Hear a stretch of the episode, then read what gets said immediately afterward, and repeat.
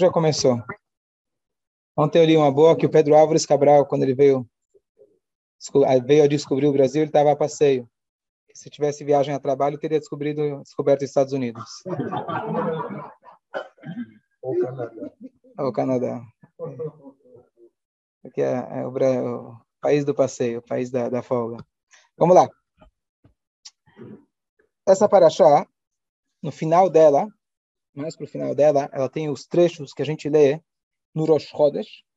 Todo mês, quando chega o Rosh Chodesh, a gente lê o trecho referente ao Korban que era feito diariamente no templo e também o trecho de Rosh Chodesh. E depois, trechos de algumas várias das, das festividades judaicas, os Korbanot, os sacrifícios que eram feitos nessa, nessa, em cada uma das festividades. E, curiosamente, quando você chega nessa parte, você fala, bom, mais um trecho aí do Beit HaMikdash, antigamente, falando de sacrifício, quando Mashiach chegar, que seja em breve, vai voltar, mas completamente, aparentemente, irrelevante, se a gente não estudar a fundo, irrelevante para o nosso dia a dia. Então, curiosamente, o Midrash, ele traz para a gente quatro opiniões de qual é o trecho mais importante de toda a Torá. O clássico, talvez, que as pessoas mais conhecem, se perguntar qual é o trecho mais importante de toda a Torá. Shema Israel, boa. Quem dá mais? Quando começa. Hã? Quando começa, boa. Mas não, dá, não traz as mais. Ah, foi boa. Mas tá na Torá, concordo. Tem, tem, tem, mas ele não, não, não traz essa opinião, mas entendo o que está falando. Vê after Está vendo? Olha porque ficou. Por você, tudo bem, você podia ir, mas olha aí. Está vendo? Valeu. Quase que eu levo embora. Nós... Baruch Hashem. Todo mundo conhece a história do convertido, que o homem queria se converter, foi até Ilê, você não quer que faça para o outro, para você, não faça para o outro. Amar ao próximo como a ti mesmo. Ok? Viu um carro que estava escrito? Eu vejo o caminhão que está escrito o, é, não, não. O caminhão está escrito é, cuidado, veículo guiado por satélite. O motorista vive no mundo da lua, alguma coisa assim. Você tem que tomar cuidado com. Ok. Ah, em hebraico, tá bom. Aí que era de judeu. Ok. A placa era 18 ou 5? Ok. Tem que saber onde olhar. Então, Na verdade, a pergunta eu não fui, é, é, não fui talvez preciso. A pergunta mais importante não dá para a gente dar mais importância para uma letra da Torá do que outra. Mas qual é a passagem talvez que transmite a mensagem que inclui toda a Torá? Que ela pode incluir toda a Torá. Então, a mais clássica história que a gente conhece é o amar a próximo como a ti mesmo. Mas aqui no Midrash ele traz quatro opiniões diferentes. E cada uma, na verdade, não são discussões, estão trazendo pontos diferentes de como a gente pode, entre aspas, pegar o que é a Torá, qual que é o motor da Torá, qual que é a essência da Torá. Então, a primeira opinião diz, a opinião do sábio Benazai. Esse Benazai era famoso que ele dedicou a sua vida inteira para a Torá, a tal ponto que ele nunca casou, e é praticamente o único na história que foi aceito que ele não se casasse, que é uma mitzvah da Torá, casar, a primeira mitzvah que Deus deu para Adão, que ele se casou com a própria Torá, ele estava inteiramente dedicado. Então, só para a gente ter uma ideia de quem a gente está falando, o nome Benazai ele teve, não teve Rabino Benazai, era Benazai, porque ele se tornou Rabino antes de ser ter seu próprio nome. Quando você, uma criança entra na sinagoga, entra no clube, quem é ele? Ah, ele é filho do fulano, ele é neto do fulano. Quem é ele? Não sei, mas eu sei quem é o pai dele. Então, ele já adquiriu um bom nome de sábio, enquanto ele era criança. Então, por isso ele tem o nome de Ben Azai, filho de Azai. Qual é o nome dele? Não, não, não é trazido normalmente. O nome, se não me engano, é Rabi. Ele é. Fugiu agora, tá, tá, os sábios trazem para a gente, mas não está explícito na Mishnah. Então, só para a gente ter ideia de quem a gente está falando.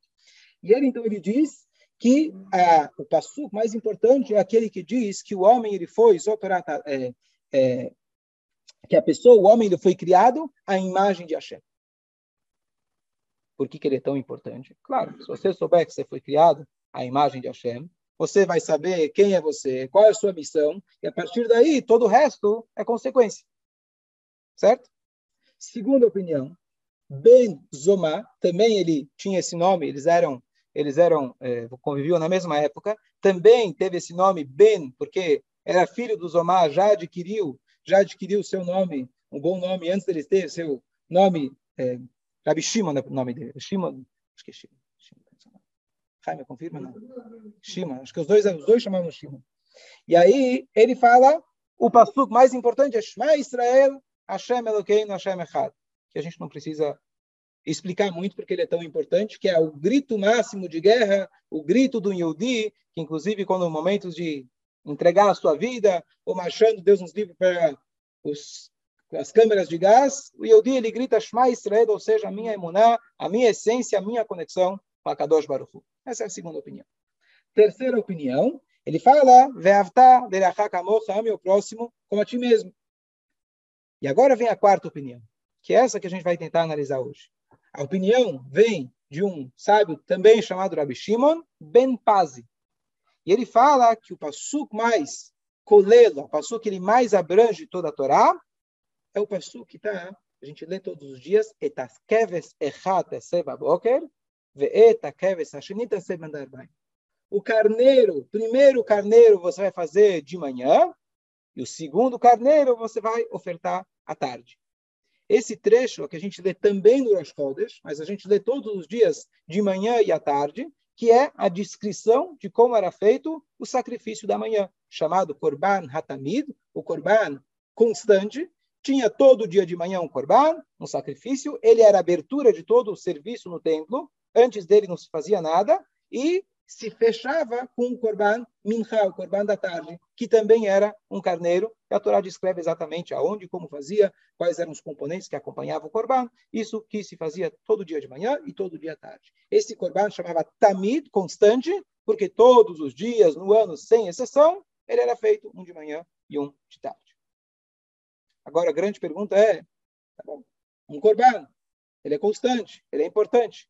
Por que é tão importante esse passo para ponto de se equiparar ele com Shema Israel, o homem foi criado à imagem de Deus. Essa é a nossa pergunta de hoje.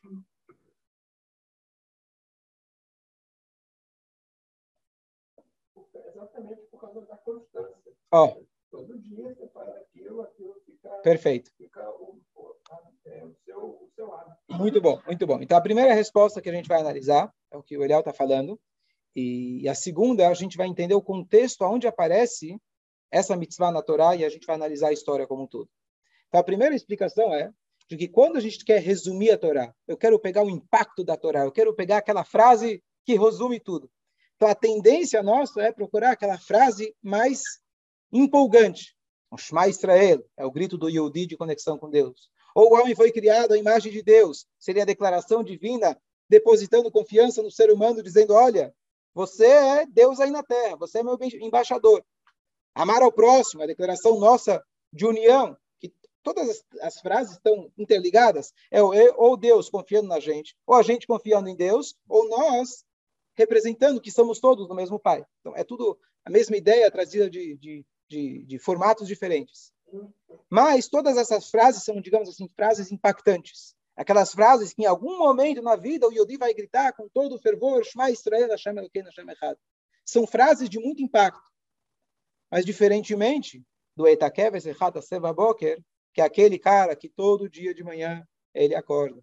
E ele tem aquela rotina. Eu não sei se era Mozart, um dos famosos é, famosos compositores, que ele descreve a rotina dele, que era extremamente monótona, mas ele tomava um café que era composto exatamente de 60 grãos de café.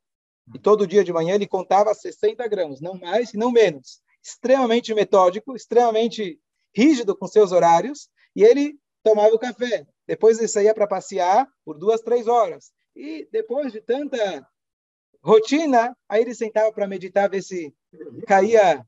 E é pior que é, certo? Que é que certo? Eu não sei, eu não sei, eu não sei se ele era Iek, mas o Rabshino Mempazi, pelo jeito, era o ancestral dos Iekes, tá certo? Mas Deus, pelo jeito, também é Ieke. Deus também ele tem as exigências que a gente seja, cumpre elas todo dia de manhã, todo dia à tarde, não tem como a gente escapar. Então, a primeira forma da gente explicar é a gente entender o poder da rotina. Aquele cara que ele diz que eu tive muita sorte na vida. Muita sorte. Em vários aspectos, financeiro, familiar. Só uma coisa eu observei que quanto mais eu me esforçava, mais sorte eu tinha. Né? As pessoas acham que a sorte cai do céu. Se você não tem aquela rotina, se você não acorda todo dia de manhã, sim, teve um cara que ganhou na loteria e ficou rico de repente. Todos os outros precisaram ralar, acordar cedo e manter aquela rotina rigidamente. Então, aquela ideia da gente entender que, por um lado, quando a gente enxerga o judaísmo, as pessoas falam, eu quero o espírito, eu quero entender a emoção da coisa. Claro, mas a emoção, aproveitando aqui o músico que a gente tem de Klezmer, fazer a propaganda da Três Rios de Klezmer, Três Rios, ah, tá aí, a gente acerta aí, é. fazer uma apresentação grátis aqui para o Chico. Então, é... não, mas ele tem um, um grupo, tem um grupo, ele resgata o Yiddish, resgata aquele sente sensação de, de né? Klezmer, Klezmer. Então, na música, você precisa ter as notas rígidas para que a pessoa possa escutar a música e aí sim ter alguma, alguma sensação. Se você deixa as notas de qualquer jeito, você perde o ritmo. Uma vez eu estava meu professor de canto, maestro Carlos Alabachadom, eu tenho um pouco de dificuldade com ritmo. Então ele falou: imagina você está numa orquestra, ele era maestro de orquestra, está na orquestra e aí o maestro faz aquele sinal que é você.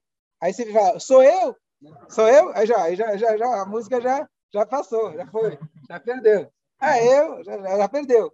Você precisa bater exatamente no momento certo. Você perdeu o ritmo, acabou. Tchau. Um erro, você vai embora. Slivskin. É, sim, Argentina, teu conterrâneo.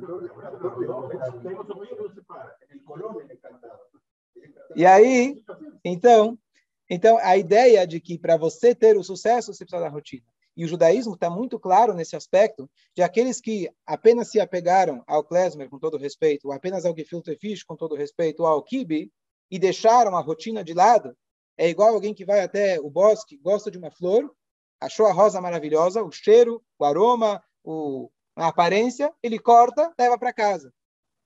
Só que até o dia seguinte, quando chega a noiva dele, ela já morreu.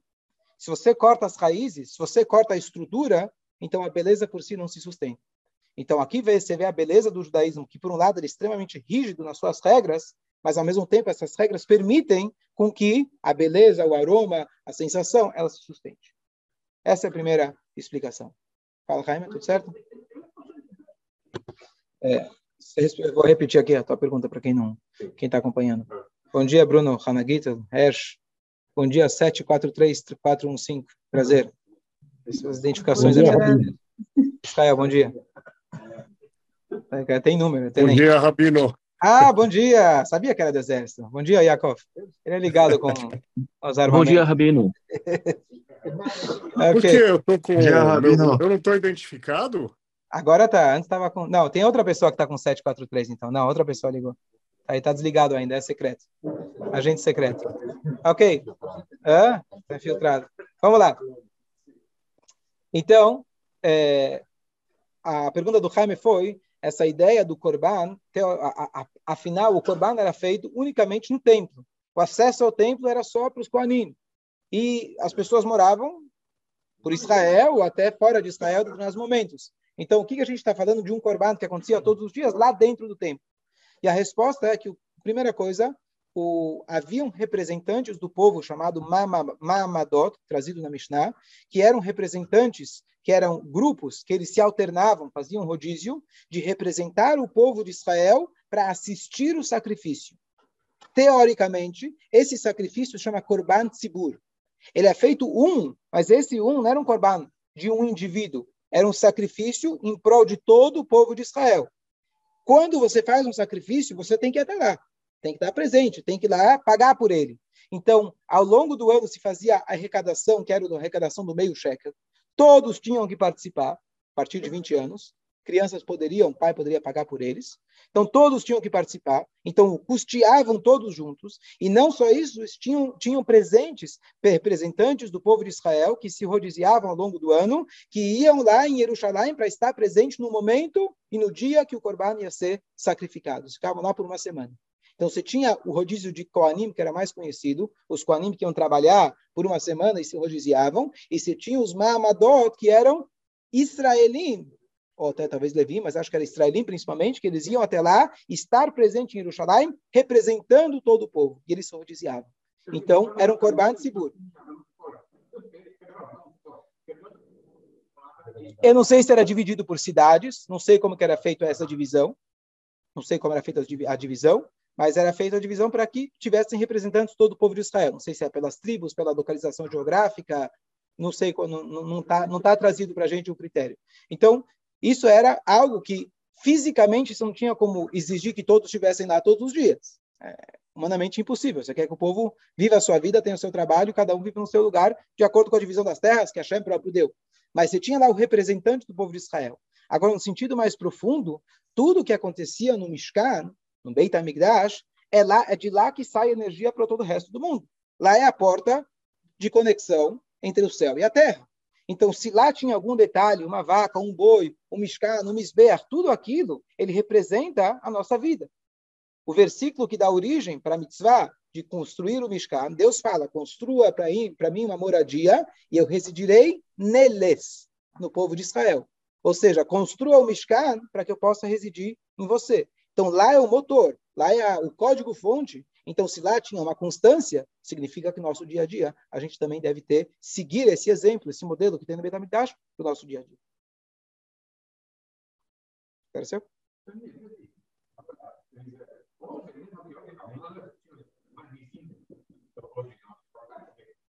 Você tem que rezar de manhã, de tarde à noite.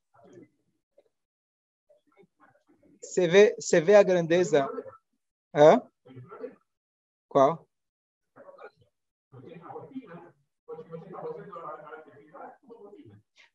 Boa, boa. Por isso, perfeito. Tá, então você fez duas colocações. Hoje em dia, o fato que você é obrigado a vir à sinagoga, deveria estar todo dia. Dê uma deixa aí. É? Deveria estar todo dia. Mas mesmo não na sinagoga, se você reza na sua casa, tem que rezar de manhã, de tarde e à noite, como lembrança da queima dos, dos korbanot, essa, é, é, essa rotina, você vê justamente que após a destruição do templo, como a manutenção da Torá que foi dada aos sábios de cada época, como a chama é tão sábio, que somente os sábios podem manter a Torá viva. Quando o templo foi destruído, os sábios fizeram uma startup de sinagogas. Não tinha sinagoga. Tinha casas de reunião, de estudo. Sinagoga, no modelo que nós temos, não tinha. Onde você tem o Arona Kodesh, você tem a Bimá no meio, que é o altar, você tem as velas que lembram a menorá. É uma startup, uma jogada, vamos chamar assim, uma linguagem muito vulgar. Foi uma jogada muito inteligente. Claro que não foi jogada, foi muito bem, é, muito bem orquestrado, muito bem organizado, baseado em todos os, os rigores e, e, e direções, diretrizes da Torá. Sidur, a reza, tudo isso, o calendário. Na época da destruição do templo, se não tivesse essa transição, como que a gente vai fazer as festas? Deborah precisava ver a lua nova? Não temos. Então, essa transição de poder criar um texto de reza, anos depois criar um sidur de reza, depois criar essa rotina de rezar, shacharit, mincha, arvit, é o que pôde nos manter. Então, isso é uma substituição. O modelo original, com certeza, não era menos. Então, a pessoa que hoje reza, bom, que bom que tem Shacharit Mincharavit, se me coloca numa rotina, me obriga a estar ligado todo o tempo, todo dia, isso é a substituição. O original, com certeza, funcionava melhor. Ah, era só no Beit HaMikdash, mas o poder do Beit HaMikdash, a pessoa ir lá três vezes ao ano, era suficiente para carregar a energia do cara, para ele estar tá empolgado, incentivado, firme na sua rotina para o resto do ano. Agora, sim, temos o risco da rotina. Esse é o outro lado da questão, e por isso a pessoa precisa estar sempre estudando. E por isso tem as outras opiniões. Não, o assunto mais importante é o Shema Israel, aquela parte mais de conexão. E todas, todas são importantes, mas a estrutura é a rotina. As pessoas se confundem bastante. A pessoa acha que o mais importante é aquela empolgação momentânea. Aquilo não tem duração. Ela, ela é um componente importante, mas sem a estrutura você não chega no ganho. Certo? Ok, essa é a primeira explicação, talvez mais conhecida como Elial já tinha introduzido. Segunda explicação, o que, que é esse passuca ele é tão importante? Então vamos olhar um contexto aonde ele aparece. Na nossa paraxá, Moshe Rabbeinu, ele tá, ele vira e pede para Deus, depois que Deus falou para ele, você não vai entrar na terra de Israel. E Deus reafirmou isso. Quando Deus convida ele para olhar toda a terra de Israel, ele pensa, opa, eu posso olhar Israel e depois já vou poder entrar. Ou depois das guerras que ele fez, depois das guerras que ele fez, já está se aproximando literalmente da fronteira de Israel, fala, ah, já estou na já estou na porta de entrada, Deus já está me deixando entrar. Então Deus fala, até aqui, você não vai poder entrar. Então Moshe Rabbeinu, ele finalmente, ele, é, ele se resigna, ele fala, ok, tudo bem. Mas pelo menos garanta que vai ter Eloquer, Basar, Deus, aquele que consegue enxergar a necessidade de cada um de forma individual, garanta, por favor, que eu tenha uma continuidade, que o povo tenha continuidade através de ter um pastor. E aí Deus vai nomear Yoshua, que vai ser o próximo, ainda em vida de Moshe, Moshe já vai transferir para não ter política depois, quem é, quem não é, ia dar muito problema, quem vai substituir Moshe. Então, já deixou em vida bem claro que era o Yoshua, o seu sucessor. Ok? Então Deus aceita o seu pedido, fala, olha, vai ser Yoshua, ele é a pessoa que vai poder te substituir, ele consegue, Ish, ele, Asher Ruach a pessoa que tem o Espírito Divino dentro dele. Claro, vai ser um líder do povo. O que quer dizer que tem o, o, o Espírito Divino? O Espírito Divino é que apesar que você é um líder e o líder tende a olhar para o coletivo, ele vai ser aquele líder igual Moshe Rabbeinu, que cada carneirinho ele foi atrás, que ele estava precisando de uma graminha um pouco mais cuidadosa, ele estava precisando de uma aguinha um pouco diferente. Ele sabia a necessidade de cada um. Esse é o verdadeiro líder, que ele trata cada indivíduo entendendo que o todo é composto de cada indivíduo, e não olhando de forma apenas genérica, com uma visão de liderança, mas de forma genérica. Ok. Em seguida, quando Deus, quando ele faz, antes de Deus ainda responder para ele, tem o, apelo de Moshe pedindo, e aí entra, de repente, esse assunto do Corban. De repente entra aparentemente fora de. sem nexo nenhum. Estamos contando uma história, de repente entra o Corban. Corban já foi lá, teve, tivemos um livro inteiro da Torá, que é o Torá Koanim, que é o Vaikra. Terceiro livro da Torá. A gente está aqui agora no Dvarim, no Bamidbar, desculpa. E de repente ele começa a falar do Corban, talvez o mais básico de todos, que era o Corban diário. Deveria ter falado antes. Como que entra esse assunto no meio? Então, se a gente entender, olhar aquele claro que se chama da Torá, que é a justa posição, um tema ao lado do outro parece ser desconexo, eles têm, na verdade, uma mensagem em comum, a gente vai entender qual a importância desse corban da manhã e o corban da tarde. Então, estão comigo? Por enquanto? Estão comigo? Ok. Então, o Midrash, ele traz para a gente a explicação do nexo entre as duas coisas.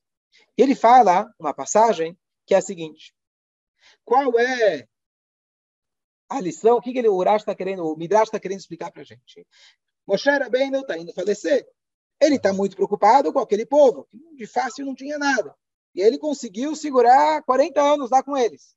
Fala, Deus, faz favor. Né? Toma conta, pega alguém que vai saber guiar o povo, lidar com eles. Complicado, não é tão simples.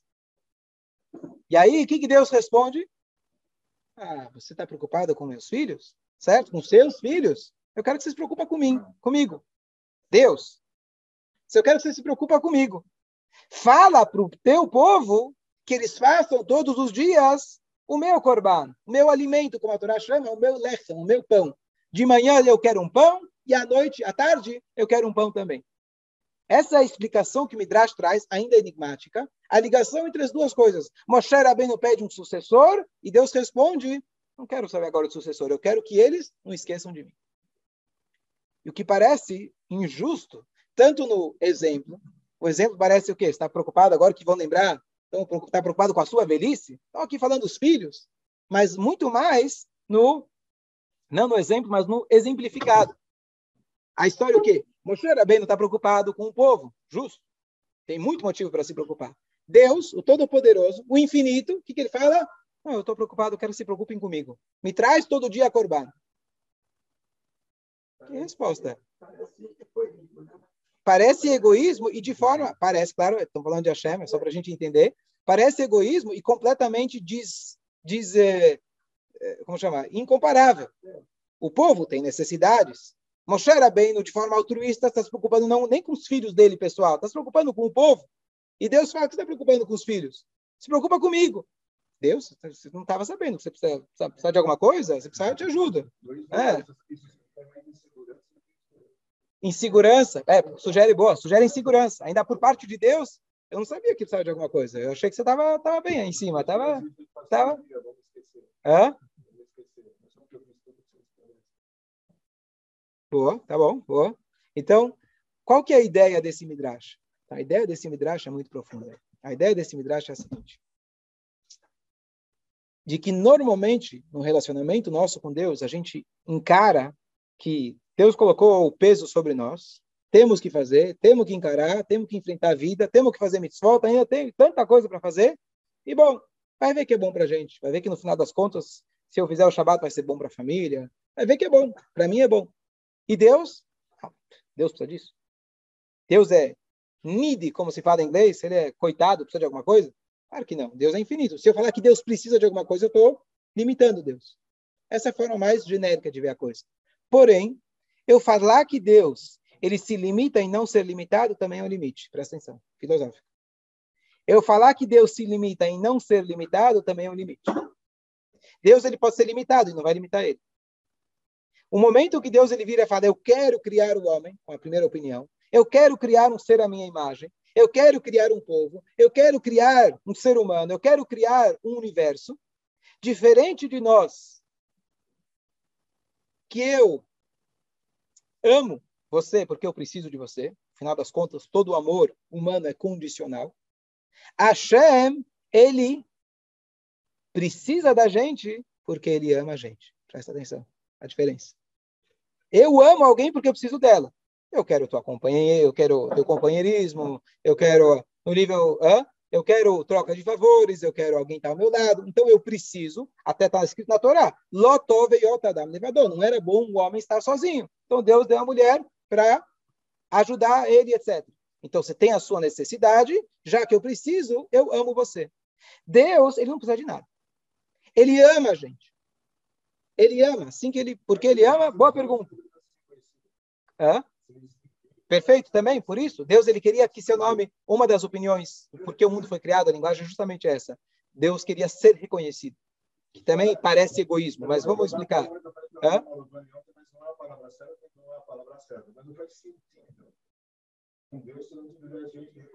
Perfeito, mas Deus não precisa ter sentido. Mas não é Deus que precisa ter sentido. Ele não existe sem ele existe. Ele está assim, a gente vai se perder na filosofia, tá bom? Eu entendi o que você falou, mas Deus não está limitado na tua, na tua colocação.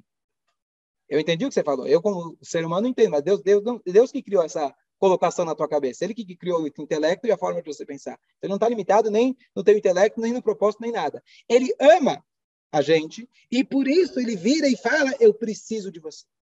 Que é totalmente o contrário. Quando eu amo você porque eu preciso, é um amor completamente egoísta. Qual é o tamanho do meu amor? Proporcional ao tamanho da minha necessidade. Mas é egoísta. Hã? É, é egoísta. Ele é egoísta, porque se você não fizer o que eu te falo. Ah, calma, calma, calma. Já vou, já vou chegar lá. Calma. Agora, Deus, ele fala, não começou de uma necessidade. Deus não tem necessidade nenhuma. Começou de um amor infinito. E a partir desse amor, não só que Deus fala, olha, eu vou ser bonzinho com você, eu vou te dar coisas para você fazer que vai ser bom. Pode parecer difícil, mas no final é bom. Não, não é que eu vou ser bonzinho com você. Eu me coloco numa posição que as suas atitudes realmente me impactam. E essa é a grande novidade do judaísmo e por isso esse passo é tão importante.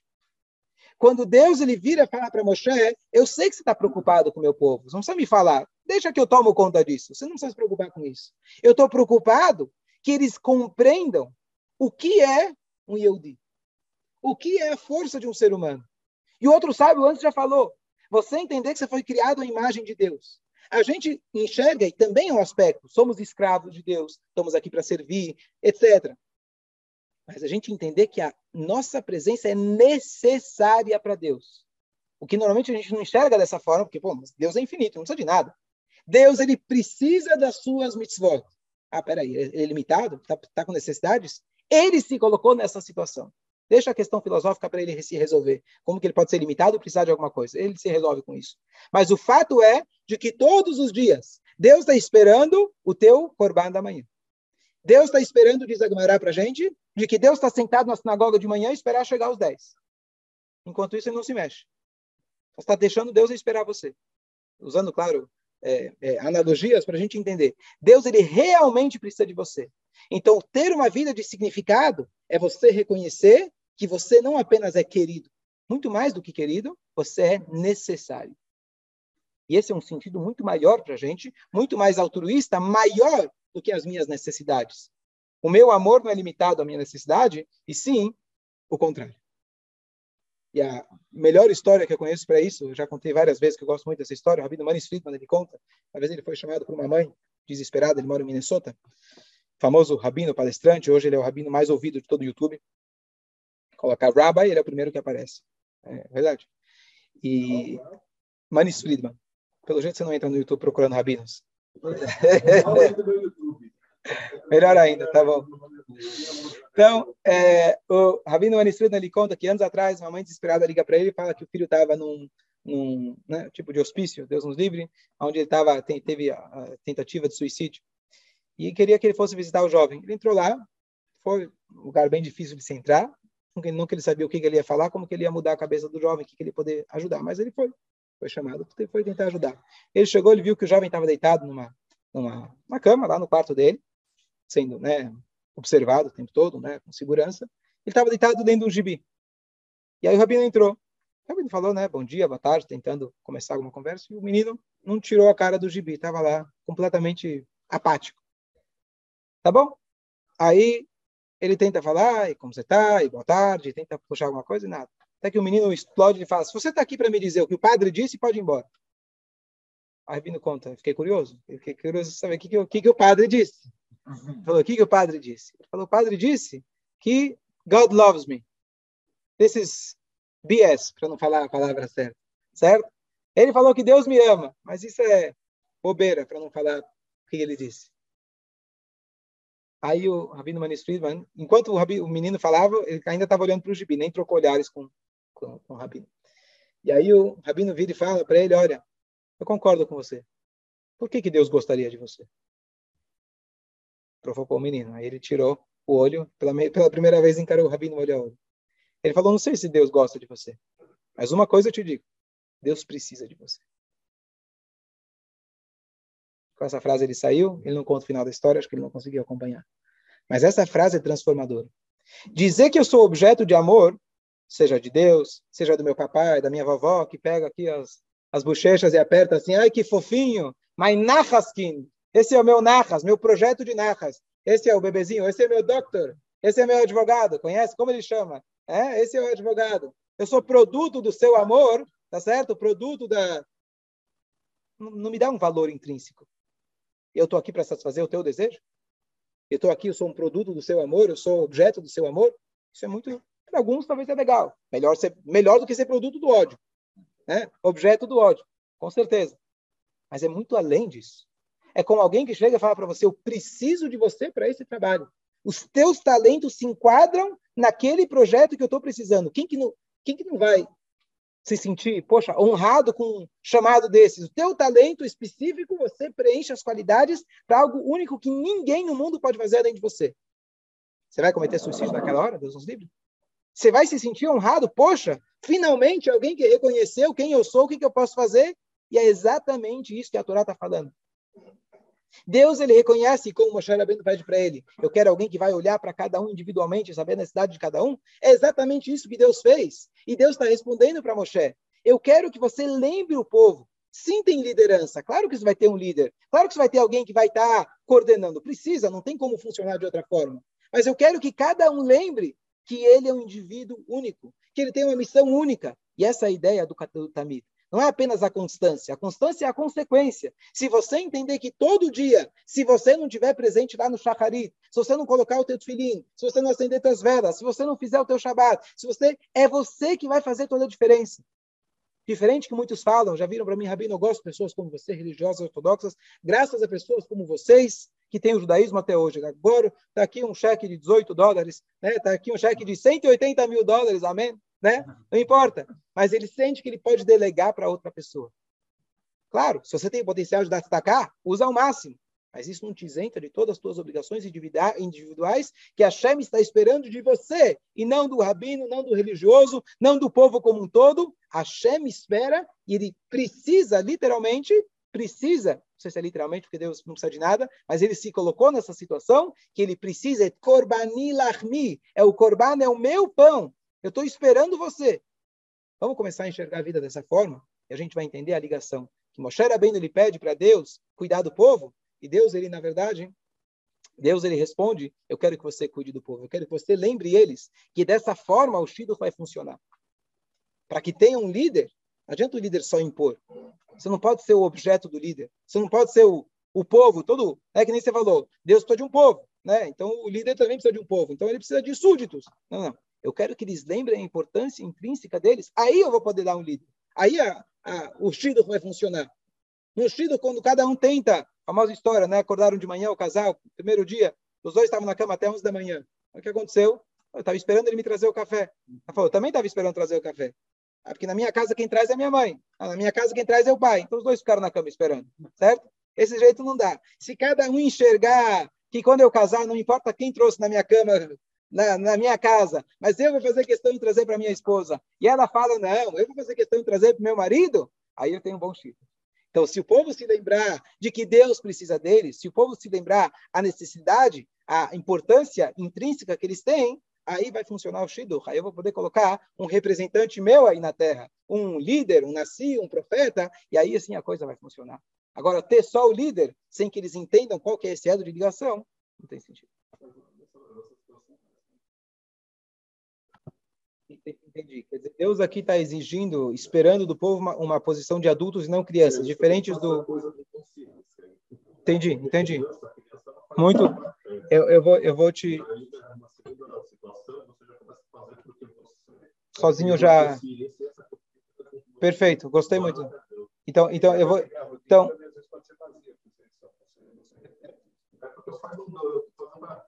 Então.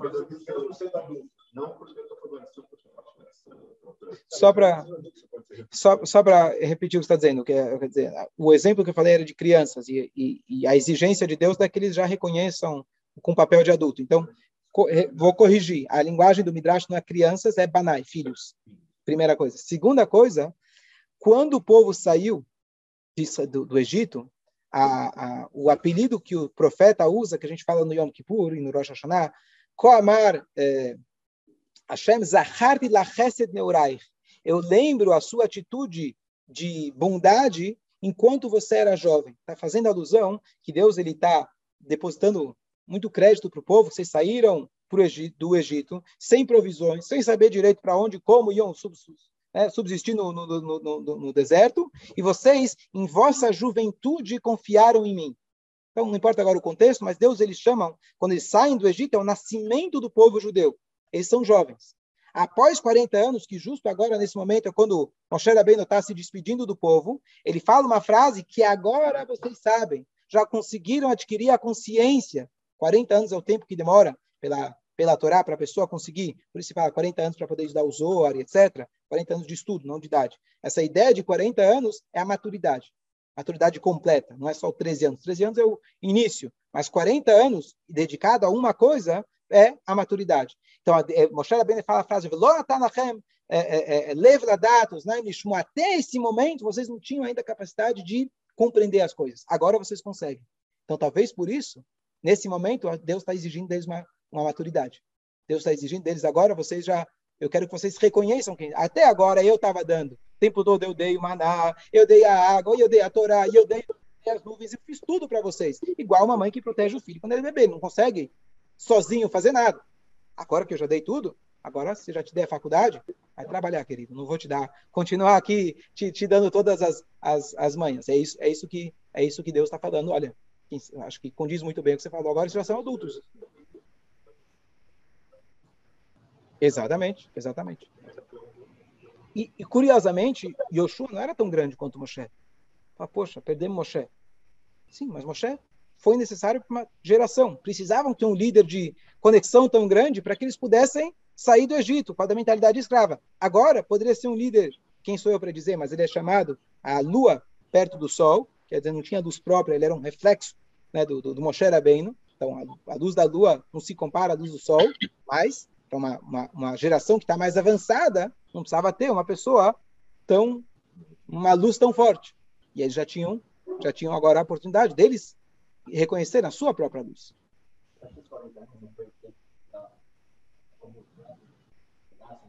Isso, exatamente, exatamente.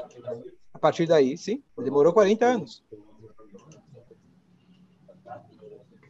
Que, exatamente, exatamente. Os espiões foi, os espiões foi, foi o momento que Deus falou, vocês precisam ficar aqui 40 anos. E, e não só isso, foi a próxima geração que entrou algumas exceções, quem entrou já foram só os filhos. Então é 40 anos, além de mudar a geração. Não é nem a mesma as próprias pessoas.